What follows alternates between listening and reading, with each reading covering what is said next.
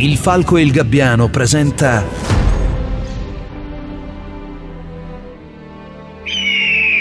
Chuck si vola di Enrico Ruggeri. La leggenda del pianista sull'oceano.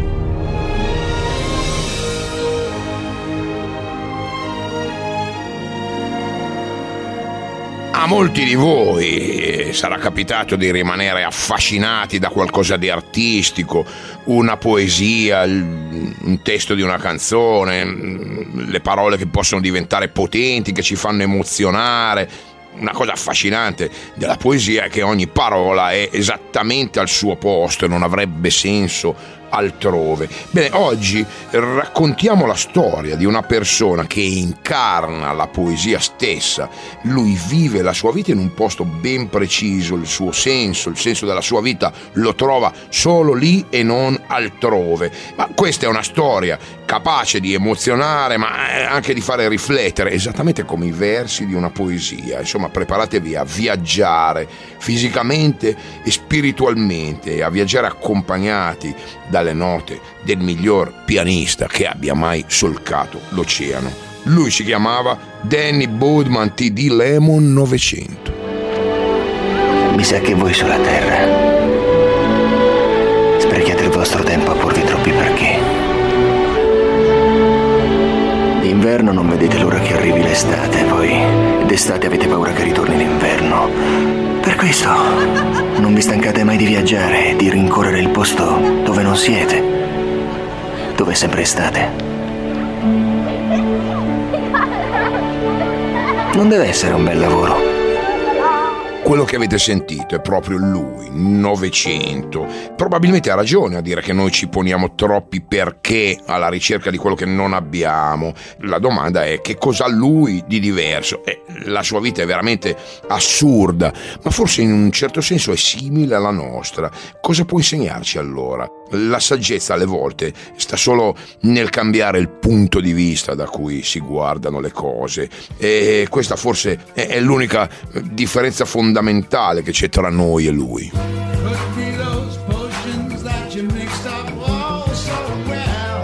La nostra storia inizia il secolo scorso, in quel tratto di Oceano Atlantico che bagna le coste di New York. E qui a un ritmo incessante arrivano, partono navi gigantesche, cariche di migranti che hanno il sogno chiamato America nel loro cuore.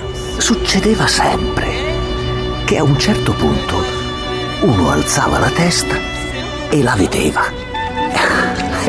È una cosa difficile da capire Voglio dire, ci stavamo in più di mille su quella nave. Eppure c'era sempre uno, uno solo, che per primo la vedeva. Magari era lì che stava semplicemente mangiando o passeggiando sul ponte. Magari era lì che si stava aggiustando i pantaloni.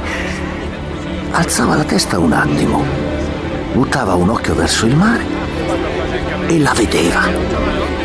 Allora si inchiodava, lì, dove era.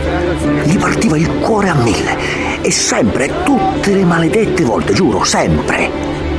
Si girava verso di noi, verso la nave, verso tutti e gridava.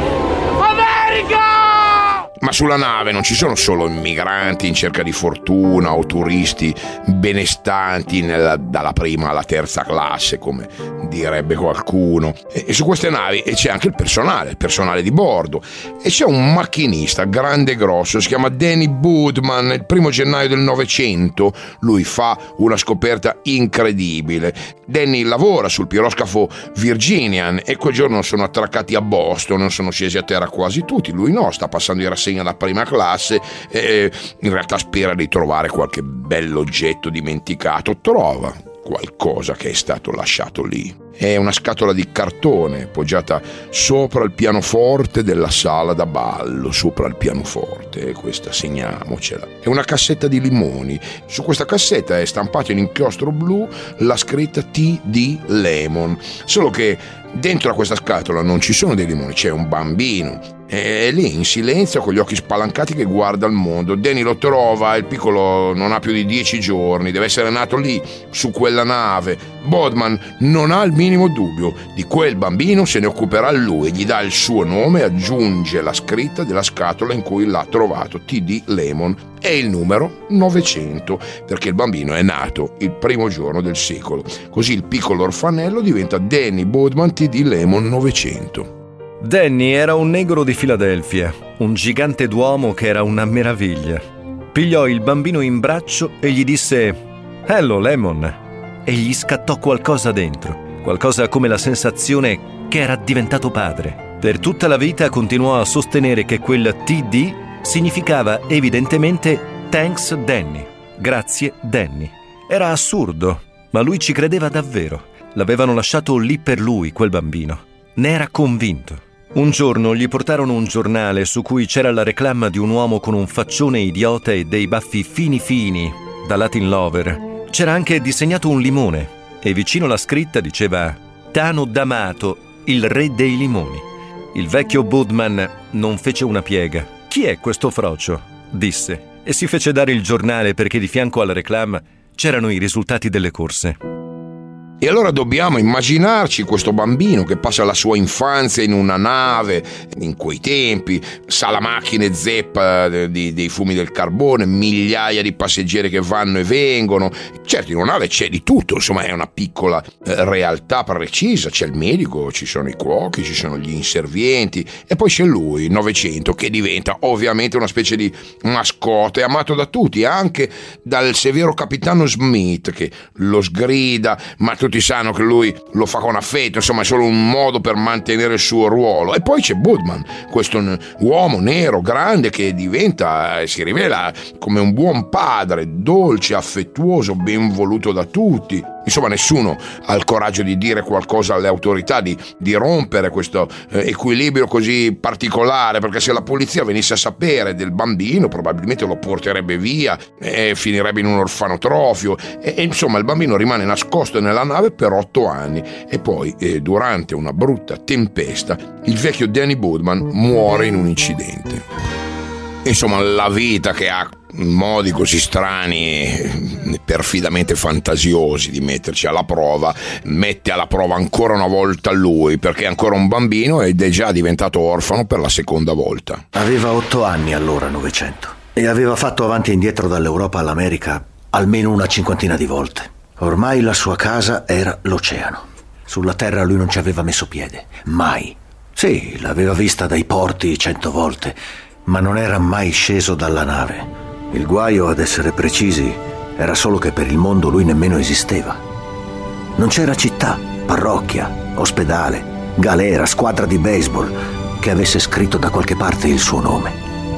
Non aveva patria, non aveva data di nascita, non aveva famiglia. Aveva otto anni, ma ufficialmente non era mai nato. E con la morte di Budman il capitano Smith è costretto a chiamare le autorità perché deve pure esserci qualcuno disposto a occuparsi del bambino.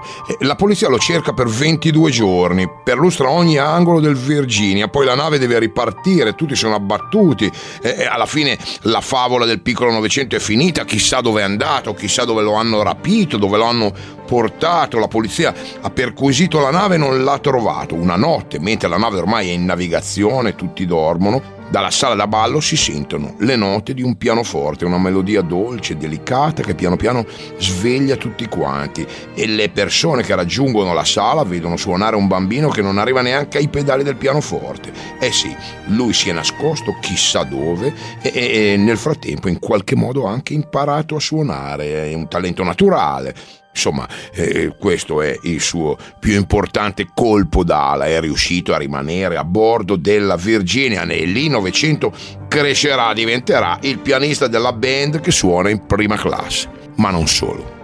Il più grande pianista del mondo. Può sembrare assurdo, ma era una cosa che poteva succedere. Non aveva mai suonato una sola nota fuori dal Virginian 900, eppure era un personaggio a suo modo celebre ai tempi una piccola leggenda. Quelli che scendevano dalla nave raccontavano di una musica strana e di un pianista che sembrava avesse quattro mani.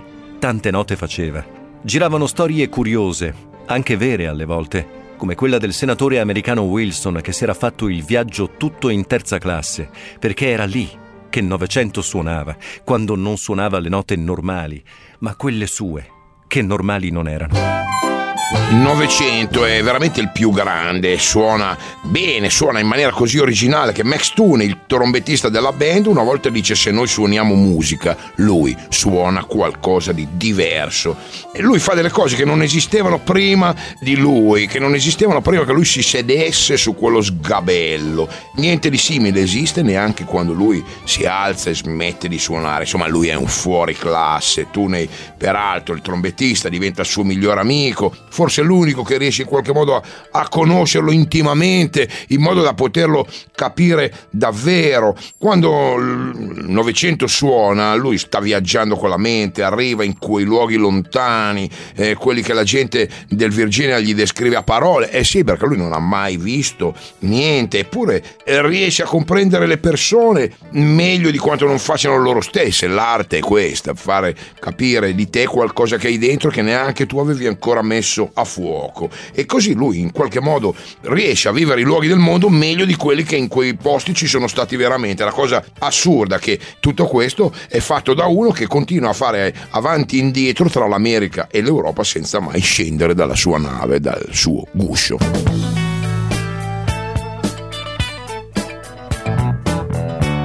Ponte del Virginian passano centinaia di migliaia di persone, ognuna ha la sua storia. E 900 è uno che sa ascoltare, insomma tutto questo è una meravigliosa metafora anche, la, la nave intesa come la vita, uno che sale, uno che scende, bene, 900 un giorno fa un incontro diverso dagli altri.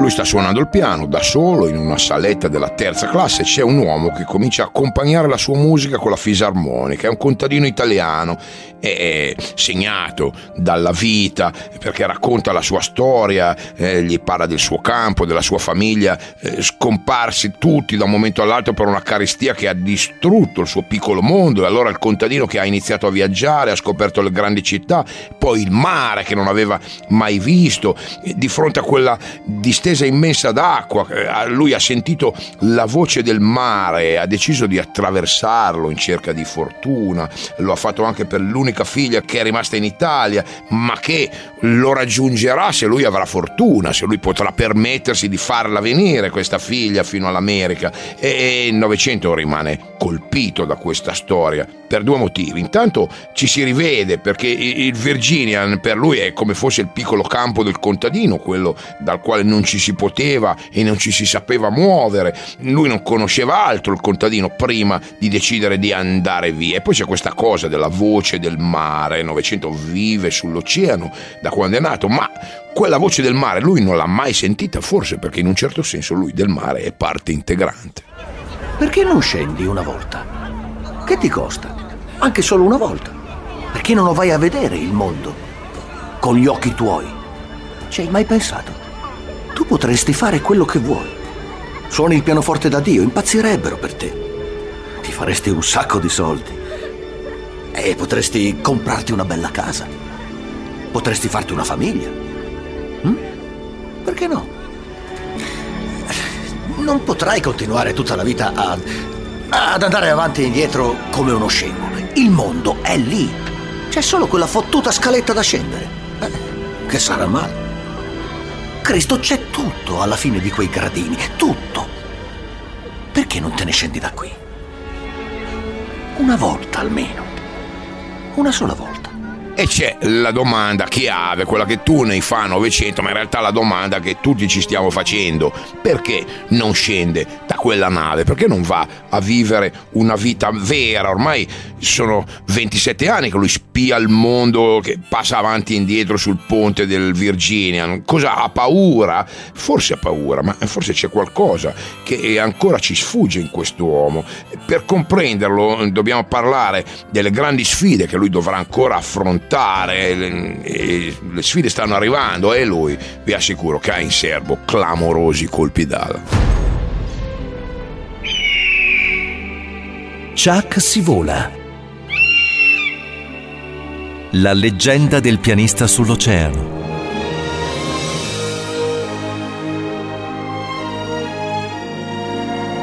vi stiamo raccontando questa strana storia in equilibrio tra il fascino del mare, la poesia della musica, con questo personaggio unico nel suo genere. E intanto perché è uno dei più grandi pianisti della storia, si chiama Novecento, ma soprattutto perché è nato, cresciuto su un transatlantico, sul Virginia. Lui non è mai sceso da quella scaletta. E vi abbiamo parlato della sua infanzia è all'interno di, di, questo mondo a sé stante, questa nave passeggeri, gente che sale, che scende, meravigliosa metafora della vita, ma vi abbiamo parlato anche del suo incredibile talento per il pianoforte. Lui è capace di trasformare in musica tutto quello che vede e tutto quello che percepisce dal mondo che lo circonda.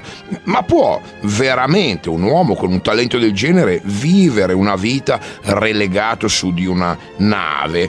Non ha delle altre ambizioni, delle altre curiosità? Beh, alla fine, visto che lui nel mondo non ci mette piede, sarà il mondo che verrà da lui.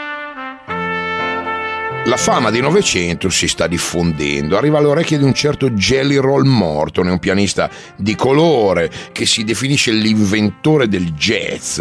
Morton eh, non può permettere che in giro si dica che c'è qualcuno migliore di lui, allora propone a Novecento una sfida, si imbarcherà sul Virginian e si confronteranno in un duello al pianoforte. I due sfidanti sono veramente completamente diversi, Morton è in realtà un parfumino, è un tamarro, è bravo a suonare, però è grezzo nei modi, è esagerato nel vestire, è anche un po' arrogantello. Novecento invece conserva la sua innocenza unica e lui crede veramente che Morton sia l'inventore del jazz, è affascinato da lui, lo vuole conoscere. Non c'è in lui nessun desiderio di competizione, la competizione appartiene a quelli che stanno fuori dal suo universo. Morton arriva nella sala da ballo del Virginian e al pianoforte c'è 900, l'approccio è già per farvi capire com'è sto Morton. Arriva e gli dice credo che tu sia seduto al mio posto, poggia la sigaretta accesa sul bordo del pianoforte, 900 si alza e Morton inizia a suonare. Jelly Roll Morton non suonava, sfiorava le note. Era come una sottoveste di seta che scivola via dal corpo di una donna. Le sue mani erano farfalle, leggerissime. Aveva iniziato nei bordelli, a New Orleans, Lì aveva imparato ad accarezzare la tastiera. Quelli che facevano l'amore al piano di sopra non volevano baccano, volevano una musica che scivolasse dietro le tende, sotto i letti, senza disturbare. Lui faceva quella musica lì e in quello veramente era il migliore. Insomma, col suo primo brano, Morton dimostra le sue capacità. Non c'è dubbio, stiamo parlando di uno bravissimo, di un fuoriclasse, però il Novecento non è competitivo, non, non capisce, non ha il senso della sfida. Allora risponde con un brano ridicolo, un'esecuzione elementare che chiunque saprebbe ehm, fare. Per lui è solo una cosa divertente. Bene, per gli altri questo è un gesto di sfida bello e buono. Morton non fa una piega e suona per la seconda volta.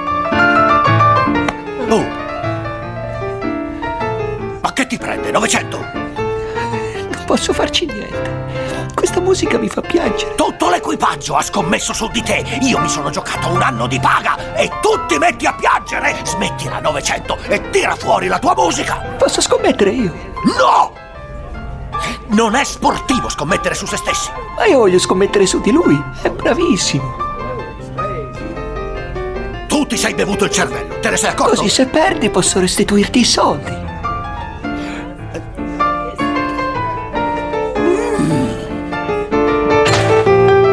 Vedete, c'è candore, nulla di competitivo, c'è sincera ammirazione, eh, al punto che la seconda volta che Morton va al pianoforte, il Novecento, come tutta risposta, suona lo stesso identico brano dello sfidante, eppure l'aveva sentito per la prima volta solo un attimo prima, e per lui è ancora un gioco. A tutti ovviamente questo suona come una provocazione, come una sfida. Allora Morton torna al pianoforte, terza magistrale esecuzione reazione 900 all'ora, risponde in maniera diversa, prende una sigaretta, la mostra al pubblico, non l'accende, l'appoggia nel punto in cui Morton aveva appoggiato la sua. Sembra l'ennesima presa in giro, ma non andrà a finire così. Apri bene le orecchie. Eh, questo è un pezzo complicatissimo, preciso, concitato, tecnicamente perfetto. E Morton rimane come tutti senza parole. Dopo l'esecuzione, nel silenzio della sala, Novecento si alza, prende la sigaretta dal bordo del pianoforte, l'appoggia sulle corde surriscaldate e la sigaretta si accende da sola. Lui la dà a Morton e dice: Fumala tu, io non sono capace.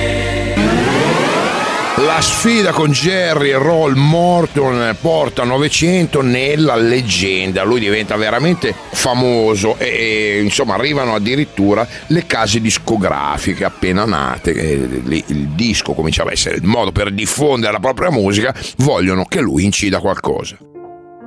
Viene addirittura allestita una piccola sala di registrazione provvisoria sul Virginian, uno studio mobile si direbbe oggi. È una prova, mm, vogliono vedere se la cosa può interessare a 900. Lui incide un pezzo eccezionale, forse il suo migliore di sempre, perché è ispirato, non perché ci siano lì i discografici, ma perché mentre suona vede una ragazza tra i passeggeri della nave, una ragazza molto bella, capelli biondi, lineamenti delicati, e lei l'ispirazione, d'altra parte, insomma sono le donne che ti trainano a fare le cose migliori dal punto di vista artistico. I discografici sono entusiasti e sono pronti a registrare eh, tutti i suoi pezzi sulla nave. 900 non è d'accordo, anzi prende la matrice appena incisa e dice a tutti che la sua musica non andrà dove non c'è lui. E per tutto il resto del viaggio cercherà di incontrare la ragazza di cui si è innamorato, ma non avrà il coraggio di avvicinarsi a lei fino alla fine del viaggio, fino a quando lei deve lasciare la nave. Scusi, signorina, io devo parlarle. Lei sta raggiungendo suo padre, vero? Sì. Come Segel fa a saperlo? Credo di averlo conosciuto. Su questa nave. Un po' di anni fa. Non so se la nave fosse proprio la stessa. Eh, io, io sono. sono sicuro di questo. Avevo una fisarmonica. Abbiamo anche suonato insieme. E chissà se si ricorderà di me. Ma me lo saluti lo stesso. Va bene. Glielo dirò. Ma come Segel che ha fatto a riconoscermi? Sei molto strano. È un segreto. E già 900 sa osservare, sa ascoltare, lo abbiamo detto. È così che ha scoperto, peraltro, che la ragazza della quale si è innamorato è la figlia di quel contadino italiano che aveva conosciuto qualche anno prima. E lei lo invita a andarla a trovare, gli dà l'indirizzo di suo padre. E questo però per 900 significherebbe lasciare la nave scendere a terra. Lui non è pronto. Intanto ha distrutto eh, il disco con inciso il brano che eh, lei aveva ispirato, si chiude in se stesso.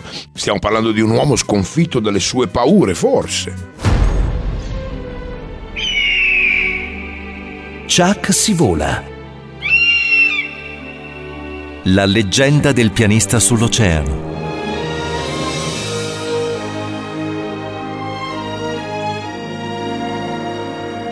Questo musicista, questo poeta, questo fine osservatore, quest'uomo sensibile, intelligente, legato in maniera indissolubile al suo eh, strumento, quest'uomo è ancora su quella nave, lì da sempre, lui è stato abbandonato proprio sopra quella nave, è, è ormai una cosa sola con lui, eh, però è anche e il suo sogno è il suo limite, perché è il suo porto sicuro, lontano dal mondo, dalla vita, dal labirinto pieno di incognite che la vita rappresenta, dai timori, dalle paure, il pianoforte lo lega e lo allontana dagli altri, anche dall'amore. E l'amore è un sentimento potente, l'amore può cambiare le cose, a volte le cose possono mutare velocemente senza preavviso. Non te lo sei mai chiesto perché cadono i quadri? Stanno su per anni e poi, senza che accada nulla, ma nulla dico, Fran!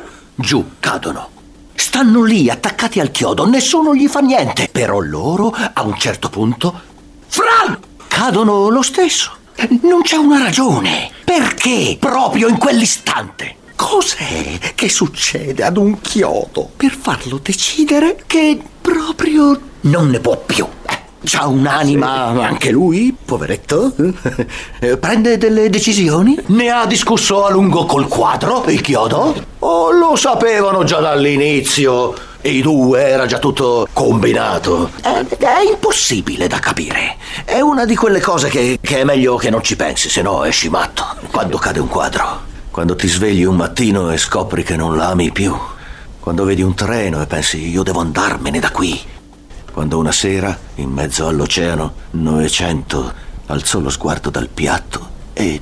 Domani a New York scenderò da questa nave. E Tunei, il trombettista, il suo migliore amico, ci è rimasto di sasso. Chissà cosa lo avrà fatto decidere. Quando lo chiede a 900 lui risponde voglio scendere per vedere il mare. È un bel punto di vista, vuole sentire la voce del mare come aveva fatto quel contadino. La verità forse è che si è semplicemente deciso a raggiungere la donna che lo ha fatto innamorare. Quanto ti possono cambiare le donne, vedi? E in effetti eh, la cosa importante è che lui ha 32 anni anni ha deciso di mettere i piedi a terra per la prima volta, saluta tutti, per molti non è un addio facile, immaginatevelo lì che percorre la passerella con tutti quei gradini sospesi tra due mondi, alle spalle c'è il mastodontico Virginia con le sue ciminiere. Davanti, New York, l'immensa città di New York con i suoi grattacieli. Lui arriva a metà della passerella, si ferma a contemplare la città, poi si gira e torna indietro. Cosa vede 900 da quella scaletta è difficile dirlo, lo sa solo lui e forse lo sa lui, forse non lo sa neanche. Dopo qualche giorno di silenzio la sua vita torna a quella di sempre. Poi un anno dopo, il 21 agosto del 33, Tuney lascia il Virginian. Piano piano tutti lo stanno lasciando eh, perché quella è una vita che non si può fare sempre, rimane solo lui e durante la seconda guerra mondiale la nave viene usata come ospedale, 900 scompare nella leggenda. Eh sì, Tourney torna su quella nave solo molti anni dopo. Il Virginia sta per essere demolito e Tourney non ha più visto né sentito 900, però è convinto che lui sia ancora lì dentro, da qualche parte. Non può pensare che abbia lasciato il suo mondo e allora lo vuole salvare. Ha recuperato l'unica incisione esistente del pianista, ricordate quella ispirata dalla ragazza bionda, la fa risuonare per le sale vuote del Virginia, nella speranza che 900 si faccia vedere e, si convinca a non rimanere lì a morire, niente. Forse alla fine il Novecento è veramente sceso sulla Terra, forse no, perché quando Tunei sta per andarsene, eccolo là Novecento. Tutta quella città non si riusciva a vederne la fine. Era tutto molto bello su quella scaletta e io ero grande, con quel bel cappotto e non avevo dubbi che sarei sceso. Non c'era problema. Non è quello che vidi che mi fermò, Max. È quello che non vidi. In tutta quella sterminata città c'era tutto tranne la fine. Tutto quel mondo addosso che nemmeno sai dove finisce quanto ce n'è. Ma non avete paura voi di finire in mille pezzi solo a pensarla, quella enormità. Solo a pensarla, a viverla. La Terra è una nave troppo grande per me. È, è una donna troppo bella. È un viaggio troppo lungo. È un profumo troppo forte. È una musica che non so suonare. Non scenderò dalla nave. Al massimo posso scendere dalla mia vita. Novecento non è in grado di affrontare la complessità della vita, l'immensità della vita, sceglie di morire. A noi fa tenerezza, ci fa pensare a un uccellino in gabbia, ma, ma quanto siamo diversi da lui? Forse non siamo ingabbiati anche noi da qualche parte, nelle nostre routine, nella casa, nel matrimonio, nella famiglia. Forse tutto questo non è un modo per rendere il nostro mondo più a nostra misura, più piccolo. Le persone che conosciamo, in fondo, non è che sono come quelle duemila anime che, che vanno e vengono su, sul ponte del Virginia. Cioè, la verità è che eh, 900, eh, come tutti, vive nel suo mondo e rimane prigioniero delle sue sicurezze. Eh, solo che nel suo caso c'è uno scafo e un ponte. Nel nostro caso ci sono delle architravi mentali molto più complicate io rimango qui in radio e non mi muovo. Ciao, a domani. Il falco e il gabbiano un programma di Enrico Ruggeri. Testo di Paolo Buzzone, produzione a cura di Luigi Speciale e Anita Panizza.